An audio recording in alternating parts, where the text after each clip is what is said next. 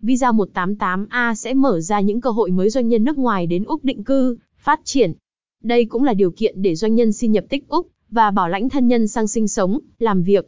Trong các loại visa đầu tư, visa 188A có hạn mức đầu tư thấp nhất đi kèm nhiều phúc lợi cho gia đình, vì thế, bạn không nên bỏ qua loại visa này. 1.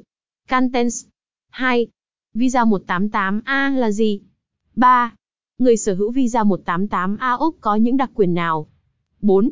Điều kiện xin visa 188A định cư Úc. 4.1 xin visa 188A Úc giai đoạn 1. 4.2 xin visa 188A Úc giai đoạn 2.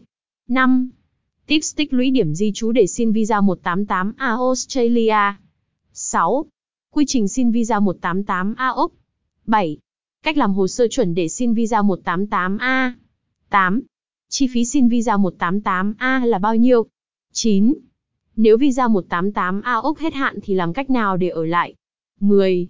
Thời gian chờ visa 188A được xét duyệt có lâu không? 11. Chuyên viên tư vấn PTEC giải đáp thắc mắc xin visa 188A.